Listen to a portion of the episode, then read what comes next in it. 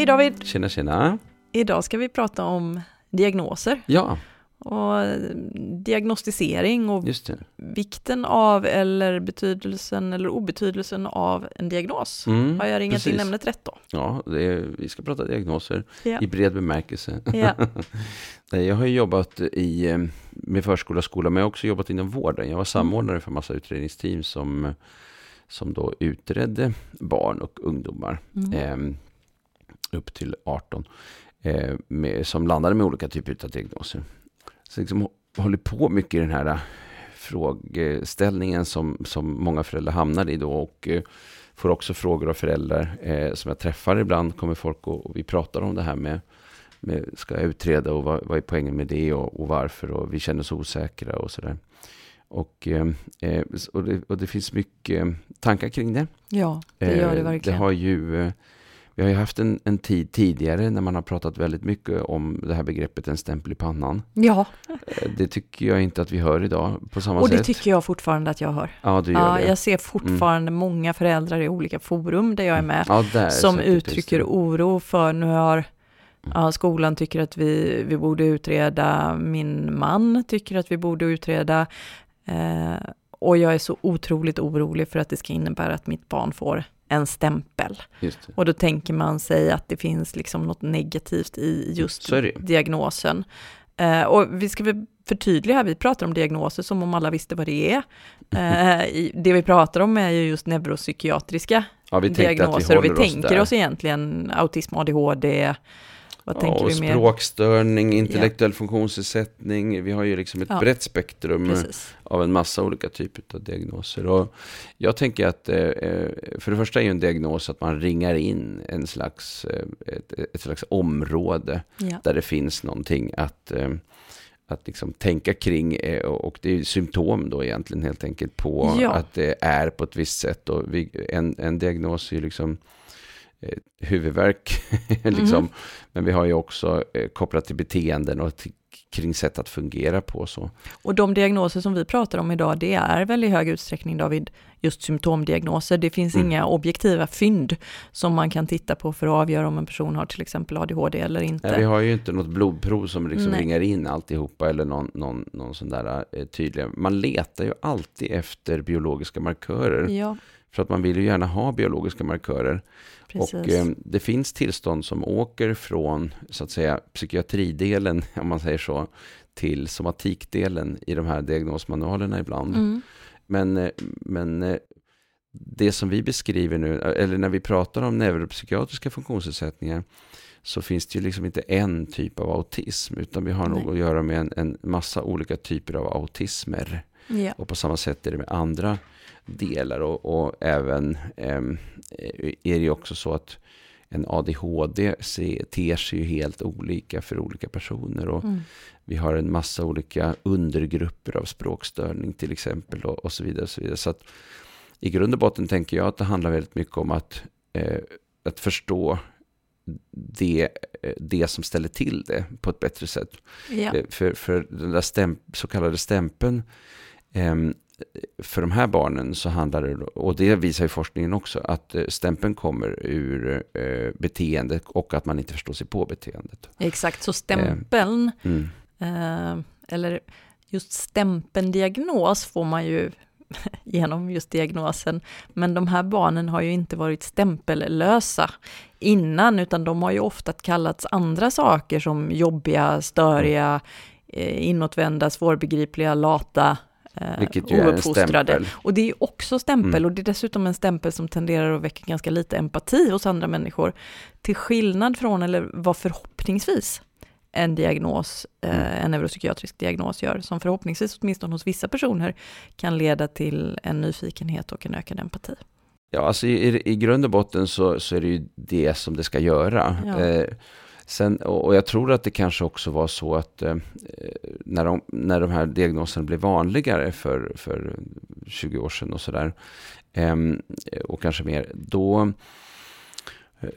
då var det så här, ja det här barnet har ADHD, ja men då måste vi verkligen anpassa, oj oj oj, liksom mm. sådär. Och idag är det, har det blivit lite mer utav att, eh, ja, ja men han får väl fasen anpassa sig som vem som, vem som, som vilken unge som helst ändå liksom. Mm. Det kan inte hålla på liksom, och sådär. Men det finns ju trots allt också en mycket större medvetenhet idag. Mm. Eh, och det är ju också inskrivet i eh, skollag och annat, att vi ska ju mm. förhålla oss till och anpassa oss till eh, barns variation, liksom mm. helt enkelt. Sen kan man ju då diskutera huruvida vi hur det ser ut i praktiken Sen, också. Och det är ju den andra sidan, att det ser helt enkelt väldigt varierat ut. Ja. Eh, därför att på vissa ställen så görs det jättestora anpassningar och på andra ställen så, så är det väldigt dåligt beställt med anpassningarna. Exakt. Kan man ju lugnt säga. Ja. Men jag tänker att det du var inne på som jag bara vill hjälpa till att förtydliga, det är ju just det att det inte är så himla hjälpsamt att bara få diagnosen autism, ADHD. Det säger inte så himla mycket. Utan det som en utredning förhoppningsvis bidrar med, det är ju hur ser just den här individens ADHD ut? Hur, vilka utmaningar har just den här personen med autism? För att två personer med autism kan ju fungera fruktansvärt olika. Och det kan vara lika mycket som skiljer dem åt som det är mellan en person som har autism och en som inte har autism nästan. Ja, alltså det är jättemycket som skiljer för att vi är i grund och botten unika individer. Ja. Jag tänker när det gäller det här med hur mycket information det ger, eh, eller vad diagnosen ger, det är lite olika beroende på så att säga eh, vad man behöver ha det till. Mm. eh, diagnosen i sig ger inte särskilt mycket information om vad du ska göra med specifika barnet, så är det ju. Däremot så kan det ju förstås, och det vet ju du också förstås, eh, öppna upp eh, möjligheter till till exempel att få stöd på olika sätt. Ja.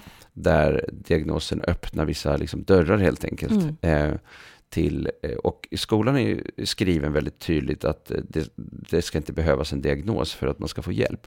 Sen vet ju vi att i verkligheten så är det ju avsevärt mycket lättare ibland att mm. få viss typ av hjälp och extra pengar kanske till en verksamhet yeah. och sånt där. Ehm, eh, men jag tänker att det absolut största värdet är ju egentligen i att, att diagnosen gör det möjligt för oss vuxna att förstå att vi behöver använda oss utav, alltså förstå barnet på ett annat sätt och kanske använda oss utav andra strategier än vi ja. gör med barn generellt. Ja. Eh, och att det ibland har ett väldigt starkt syfte. Eh, för ibland har ju föräldrar verkligen kunskap om sina barn och anpassar och hittar sätt och får det att funka ganska bra. Men ibland är det ju just gentemot förskola, skola eller gentemot eh, ens föräldrar mm. eh, eller eh, i släkten. Mm. Eh, att det blir lättare att begripa. Ja. Varför är Kalle eller Lisa så konstig på mm. de här sammankomsterna eller någonting och, och, och, alla undrar och tycker att det verkar märkligt. Och, och också att det kan bli mycket mer utav att ja, men, du får bara säga till, så får skärpa sig. Liksom. Mm. Alltså den hållningen som vi ju verkligen vet inte funkar för de här barnen överhuvudtaget. Mm. Alltså att, att, att köra det racet hela vägen, det är mm. ju inte att rekommendera. Utan det måste ju till eh, en helt annan förståelse. Ja, precis. Så det, det, den, den, stora frågan handlar egentligen om förståelse. Ja. Eh, och att då utifrån det sen hitta ingångar till, till att stötta och hjälpa på olika sätt. Mm, precis. Och det är både omgivningens förståelse och eh, självförståelse. Ja, ja, faktiskt. Och den eh, glömmer vi ibland bort. Och jag kommer ihåg för många år sedan så pratade vi med en person som jobbade på, eh, på en sån eh, myndighet där man jobbar med just eh, funktionsnedsättning. Så som beskrev det som att nej, men barnet ska inte behöva veta eh, liksom, mm. vad vi ska göra. Och ja, men hur ska barnet då liksom kunna ta emot mm. hjälp om, om barnet inte eh, eh, fattar? Så, och, och, det blev lite tokigt det där på något sätt, mm. att det, det, fanns en idé som var ganska stark om att, om att det är de vuxna som ska anpassa runt omkring och mm. barnet ska inte behöva veta någonting om Nej. sin diagnos. Och sådär. Samtidigt så ser ju vi, eh, och det har ju också forskning visat, att många barn och ungdomar som känner sig dumma i huvudet och, och, och, allt vad det nu är för någonting och att de är bara jobbiga och sådär.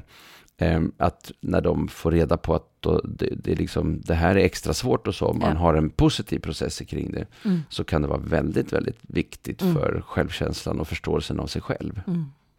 Jag tror att uh väldigt många upplever att empatin med sig själv, liksom självempatin, ah, ökar. Eh, när man får en ökad förståelse för aha, det här är faktiskt svårt för mig. Det är inte det. bara så att jag är lat. Liksom. Och också det här tänker jag att få, att få höra till någonstans, att, att istället för att känna sig som en jäkligt udda häst, Mm. så upptäcker man att man är en helt normal zebra. Liksom.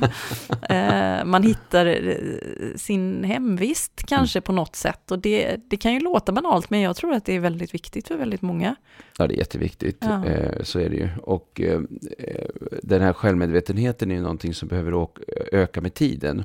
Det är ju inte alltid så att man eh, till ett barn som har fått en diagnos måste prata jättemycket Nej. om diagnosen. Man kan också prata om, ja men det blir jobbigt i de här situationerna och Mm. sådär. Och, eh, och att det successivt är någonting som, som eh, eh, sägs så att säga och tydliggörs. En del har ju också eh, tydliggjort för till exempel på föräldramöte på förskolor eller skolor och berättat om sitt barn och hur Mm. det blir för att också öka empatin hos de andra föräldrarna som kan gå igång väldigt mycket Mm. när de får höra att eh, det är orättvist att mm, få Mm. göra det och det eller att eh, nu har den och den slagit sönder ditten och datten och sådär och, eh, och det blir väldigt mycket liv och ibland ganska mycket tryck också från föräldrarna gentemot skolan att sätta hårt mot hårt och Ja. sådana saker vilket ju inte blir bra. Och ibland har det jätte, jättestor betydelse Mm. där faktiskt Mm. också. Så att, och vi har ju sett att det finns en stark skyddsaspekt av, att, av, av diagnostik. Mm. Nu går Hur menar du då? Berätta. Ja, men det är ju att man förstår helt enkelt. Ja. Eh, och att eh, vi anpassar. Eh, och Mm. om vi inte förstår och inte anpassar så finns det stora risker. Eh, om vi tar ADHD-området till exempel så vet vi att eh, det är många som självmedicinerar till exempel. Ja. Och att självmedicinering är ett sätt att, eh, och, och, självmedicinera då menar jag ju alltså med eh, Alkohol, alkohol, att man börjar röka tidigt, att man använder sig av droger. Eller andra mat. Typer, eller precis, Mm. eller hetsäter eller allt vad det är för någonting.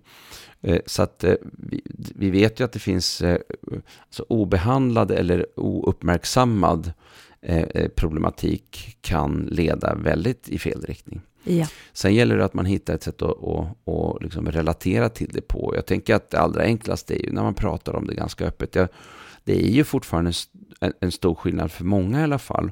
Det här med till exempel om man har diabetes Mm. eller astma Mm. gentemot autism Mm. eller, eller någon annan diagnos. Mm.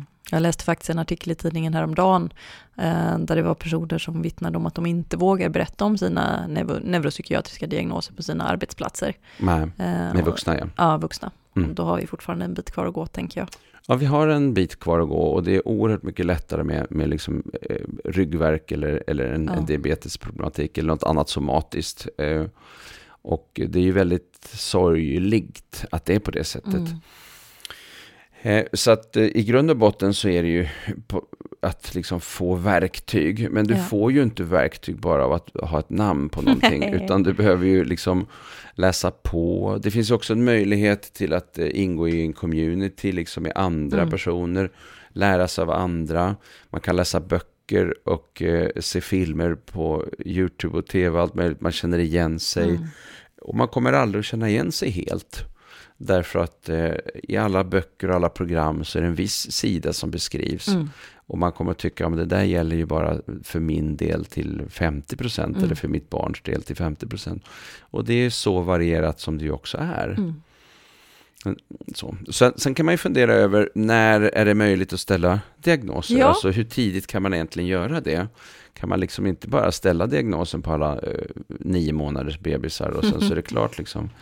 Eh, Just när det gäller autism så är det ju eh, någonting som man har sett lite beroende på hur, hur eh, många av dem som har en svårare grad av autism, om man säger så, eh, diagnostiseras ju tidigare förstås än de som inte har det. Ja. Eh, för att vi har ju en variation Mm. här. Så det är ju också en jättes, jättestor skillnad i, i hur ens sätt påverkar och påverkas av omgivningen. Jag läste, eller jag lyssnade på en podd, det är en av mina favoritsysselsättningar. Eh, jag kan passa på att tipsa om den, den är jättebra. Den heter eh, Medicinvetarna, tror jag den Mm. heter. Eh, det är Karolinska institutet som har en podd och där lyssnade jag på en intervju med en forskare som jag nu tyvärr har tappat namnet på, vid Kind, eh, som driver ett projekt som heter Småsyskon, där man har tittat på eh, småsyskon till personer som redan är diagnostiserade med autism och följt dem över tid. Eh, för man vet ju då att det finns en ganska stark ärftlig belastning ja. eh, när det gäller autism, så då är sannolikheten att just de här bebisarna har autism eh, förhållandevis hög. Och mm. då följer man dem över tid och så ser man när man kan se så kikar tecken man på autistiska på, symptom. Exakt. Mm. Och då pratade han ju om att man redan vid fyra månader kunde se på barnets perception, mm. eh, alltså hur de eh, tar in sinnesintryck, mm. eh, så kunde man ana tecken på autism. Eh, sen väldigt, ställer man ju inte diagnos redan Nej, vid den åldern. Det, och det, det, finns väl heller ingen anledning tänker jag kanske. Ja, det finns en diskussion om det som handlar om att eh, eh, kan det vara så att vissa personer som befinner sig lite så här ganska nära gränsen till, vad ska man säga, ja. det vanliga eller som mm. inte har lika, eh, lika mycket symptom eller lika eh, tydliga symptom.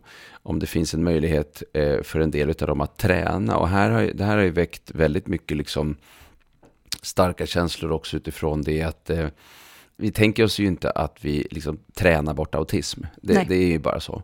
Utan det är ju en funktionsnedsättning. Men det kan ju också vara så att det finns vissa saker som man tränar, precis som vi tränar på allt möjligt.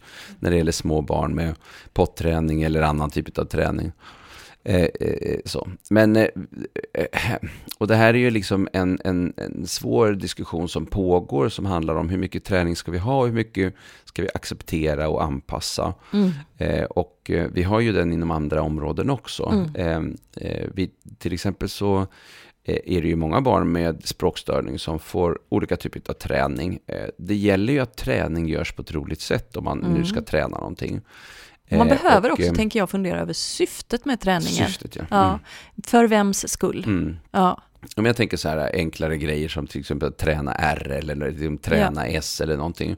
Eh, så. Men vi har ju också det här med att eh, liksom jobba med ännu mera ljuden till exempel. Mm. Att man kan hitta i munnen till exempel ja. om man har den typen av utav svårighet att hitta ljuden i munnen, att det finns möjlighet att liksom träna sig på det. Och mm. Vissa barn så går det inte att träna för de är inte medvetna och de är inte tillräckligt gamla och de tycker inte att det är problem. Eh, men det är omgivningen som är väldigt bekymrad och vill träna. Mm. Och det gäller ju att det här, all träning måste ju göras på ett sätt som upplevs positiv mm. eller liksom så, eller att man vill på något sätt. Mm. Och, och tilltvingad träning, eh, eh, den, den har ju ingen, ingen effekt. Nej. Det finns ju ingen vetenskapligt belägg för att, för att man kan tvingas på en träning som är effektiv. Utan det måste vara liksom frivillighetsstyrt. Och det är väl ett av problemen då ibland med viss typ av träning när det gäller barn. Det har varit mycket diskussioner om det med träning och barn med autism.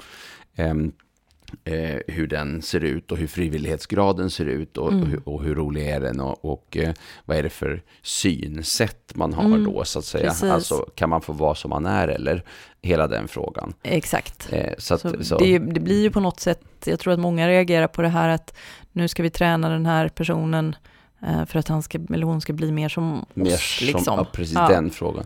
Så att, och, och, här har vi ju ett, liksom ett spänningsfält här ja. som, som, eh, som, eh, som vi lever med och som vi kommer att fortsätta att leva med. Som, som handlar om synsätt och, och förhållningssätt och så. Samtidigt som, om vi då tar det här med språkstörning till exempel, om man tänker sig ett barn som, alltså barn ska kunna ha en dialog vid tre års ålder, eh, ungefär. Alltså mm. vi ska kunna bolla och prata med en mm. treåring fram och mm. tillbaka. Eh, och vi har massa treåringar som inte det går att prata med på mm. det sättet. Eh, och eh, här, här, finns det en poäng att liksom få någon som har extra kunnande kring det här, alltså en logoped, mm. att liksom kika på det här och fundera på, okay, finns det någonting vi kan göra och vad kan vi göra? Mm.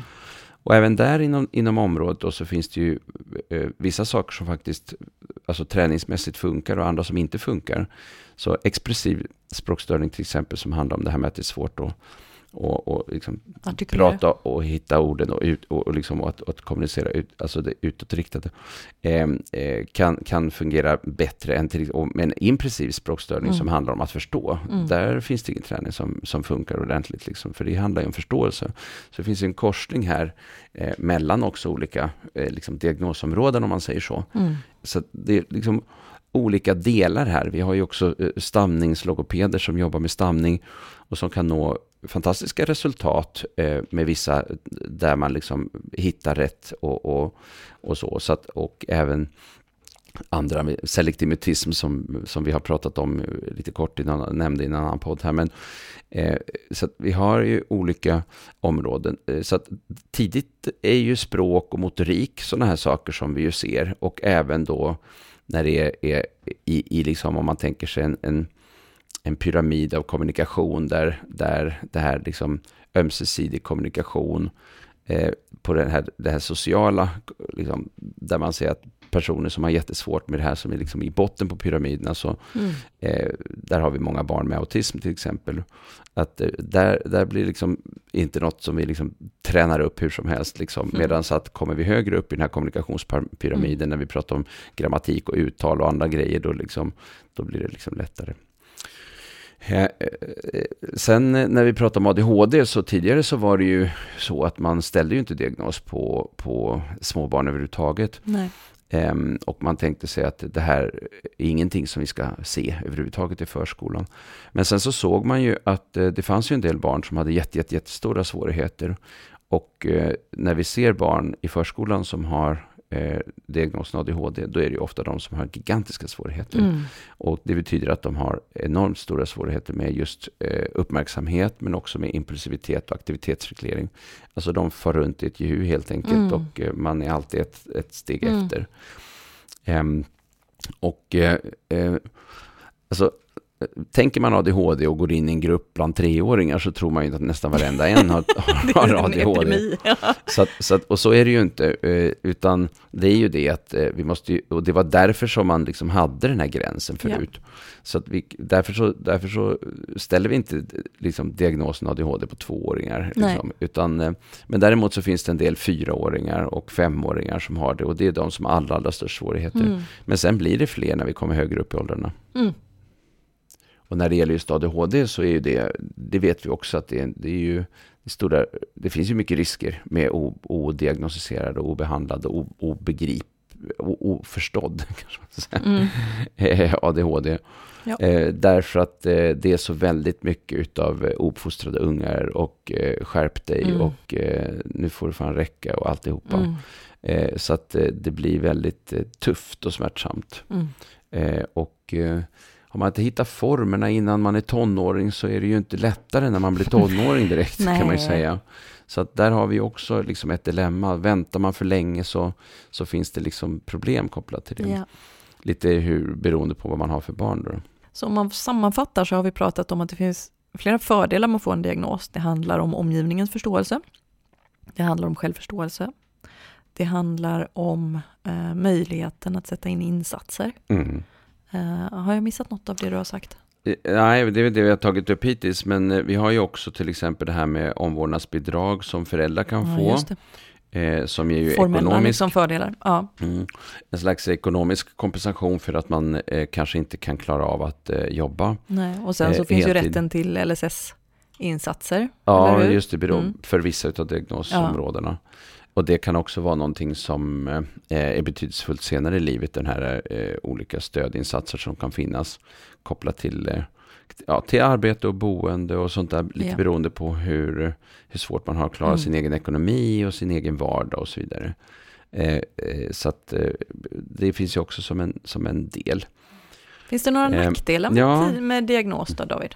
Mm, alltså, en, en, en nackdel kan ju vara till exempel att att omgivningen tänker eller att man själv tänker att det mesta som händer runt omkring är kopplat till diagnosen. Alltså det vill säga att man, eh, att man använder sig av den eh, idén om att det är eh, ADHD som stör oftare än, än vad fallet är. Mm. Kanske att man så att säga Det är inte jag, det är min ADHD ja, liksom, och att det blir en Eh, och det finns ju förstås alltid en risk att man använder sig av det för att slippa saker till exempel och sånt där. Mm. Men, men det är ju, och, och, det måste man också fundera på, vad ligger i det då? För att ibland är det rimligt och ibland är det mindre rimligt. Och det är väl det som, där behöver man ha en disk, diskussion mm. helt enkelt. Eh, Sen har det ju funnits också, och finns ju lite sådana här, eh, det har varit lite kopplingar då till det här med, kan man bli polis i framtiden, hur är det med militär Exakt. och körkortsfrågor.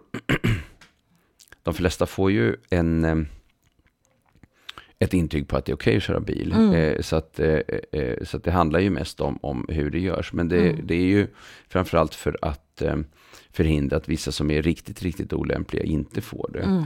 Och det är klart att det finns ju människor som vi helst inte har i trafiken. Men det är ju verkligen inte eh, på något sätt alla som har typ ADHD. Utan det är ju en försvinnande liten andel av dem som har ADHD. Mm. Som kanske har eh, en, en extrem impulsivitet, som inte medicinerar, som har ett extremt riskbeteende liksom, yeah. och sådär. Eh, så. Uh, men du, hur är det nu? Nu har reglerna ändrats va? Så man får lov att Ja. Både göra lumpen som vi sa förr och värnplikt heter det väl nu. Ja, eh, och söka till polisutbildning. Ja, precis. Eller? Det, det, den stora förändring som skedde var ju då att eh, man beslutade för att det inte per automatik är så att man utesluts. Mm. Utan att det ska göras en individuell prövning. Så det handlar ju om att, att kika på just lämplighetsfrågor. Och, och, eh, och att det inte är per automatik. Och det är ju, det. och det är ju egentligen så när det gäller andra också i den bemärkelsen att eh, eh, att det görs ju en lämplighetsprövning eh, av både, eh, eh, både när man söker till polis och till militär. Mm, precis. Så att eh, den har individualiserats. Ja. Så problemet var ju att, eh, att man liksom tidigare hade en idé om att man bara per automatik liksom blev bortkopplad utan att man ens fick liksom. Man fick inte bli bedömd på individuella meriter Nej, eller men precis, förmågor. Liksom, Nej. För att eh, folk är ju olika. Ja, precis. Så är det ehm, mm. Eh, vi, och det är ju andra saker om vi tittar på, på eh, militär och också polis har ju också haft det här med begåvningstester och sådär.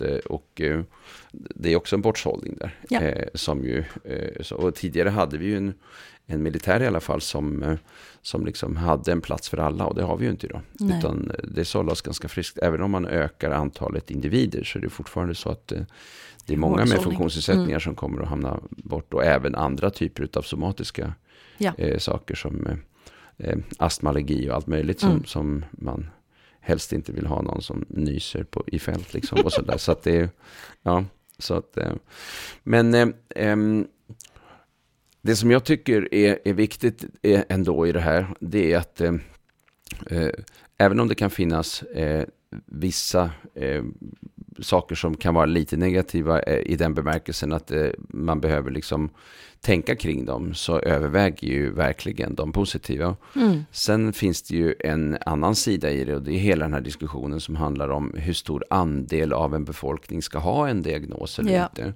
Och det, vi tar inte den diskussionen nu, men, men jag tänker att den, den, den finns ju också där. Mm. Men jag tänker att om man har ett barn som har riktigt stora svårigheter så finns det ju ett värde i att verkligen fundera på att man kan behöva få reda på mer helt enkelt. Och utifrån det så tänker jag att det kan vara jätteviktigt att, eh, att eh, just göra en sån här utredning och eh, få reda på vad det är som ställer till det. Mm. Ehm, eh, och att sen läsa på och att skaffa sig kunskaper. För det är det som, alltså man kommer att behöva dem. Eh, och det är också i alla möjliga sammanhang som barnet hamnar i i vardagen. Också med konflikter med syskon och allt möjligt liksom. Eh, så kan det verkligen bli en, en jättetuffa situationer som uppstår i hemmiljö och i skolor och på andra ställen som kan vara kopplade till att det faktiskt inte är anpassat och då är ju risken för att man liksom hamnar i utbrott eller att man slår till någon eller att man liksom så jättemycket högre mm. om man inte eh, anpassar runt omkring. Så eh, jag tänker att det är viktigt att, eh, att ha med det i åtanke, att, att det, det, det, kan vara väldigt, väldigt betydelsefullt. Ja, så länge vi har ett samhälle som ser ut som det gör så, så underlättar det att, att förstå sitt sätt att fungera.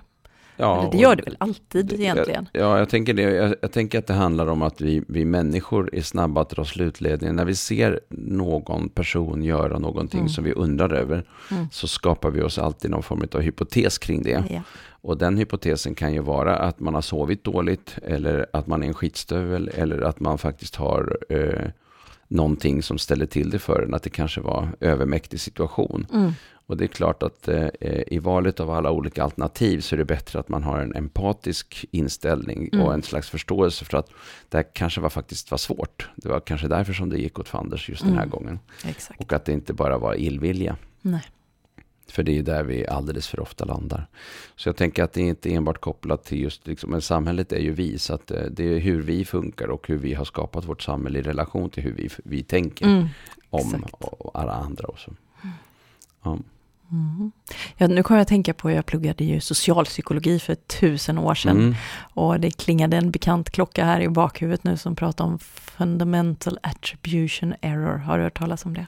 Det fundamentala attributionsfelet. Att eh, när man själv gör någonting fel, jag kom för sent till föreläsningen, Mm. då berodde det ju nästan alltid på, Mm, på något yttre andra. omständigheter. precis. Ja, det var att bussen var sen Mm. eller, alltså det, det är fullt begripligt att jag kom Just för det. sent. Men när jag ser någon annan som kommer för sent till föreläsningen, då är det ju för att den personen är, Det är slarver. ja, precis. en jävla slarver, Ja. ouppmärksam, respektlös och så vidare. Och så funkar vi människor. Eh, och i det perspektivet så är det hjälpsamt. Så är det det. Va? Och Med just det här med attribution handlar ju om vad man lägger orsaken till eh, problemet. Och, och, Exakt. och här är det liksom ett fundamentalt fel som vi alltid gör. Ja. Och det är ju jätteintressant. Mm. Eh, så att, och, och det där är ju en, en viktig fråga.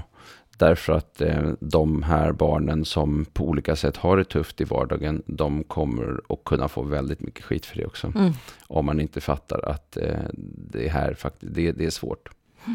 precis. Det är inte bara viljan som styr, det är kunnandet. Mm. Du kan om du vill, säger vi till barn ganska ofta. Mm. Eh, men vi kan ju fundera på om vi behöver vända på det där ibland också. du vill om du kan David. Mm. Ja, precis. så tror jag det är. Jag tror att det är väldigt, väldigt ofta så. Ja. Och, eh, eller jag ser ju det. Och eh, att eh, det blir så otroligt annorlunda om vi har den inställningen. För Mm. då börjar vi nyfiket leta efter lösningar. Mm. Eh, och det gör vi inte om, om vi Om tänker vi tänker på att det är motivationen som brister. Nej. Nej. Sättet. Att, eh, ja, Yes, ska vi ta och runda av där för idag? det gör vi. Tack för Ja. idag David. Tack så hemskt mycket. Tack, tack.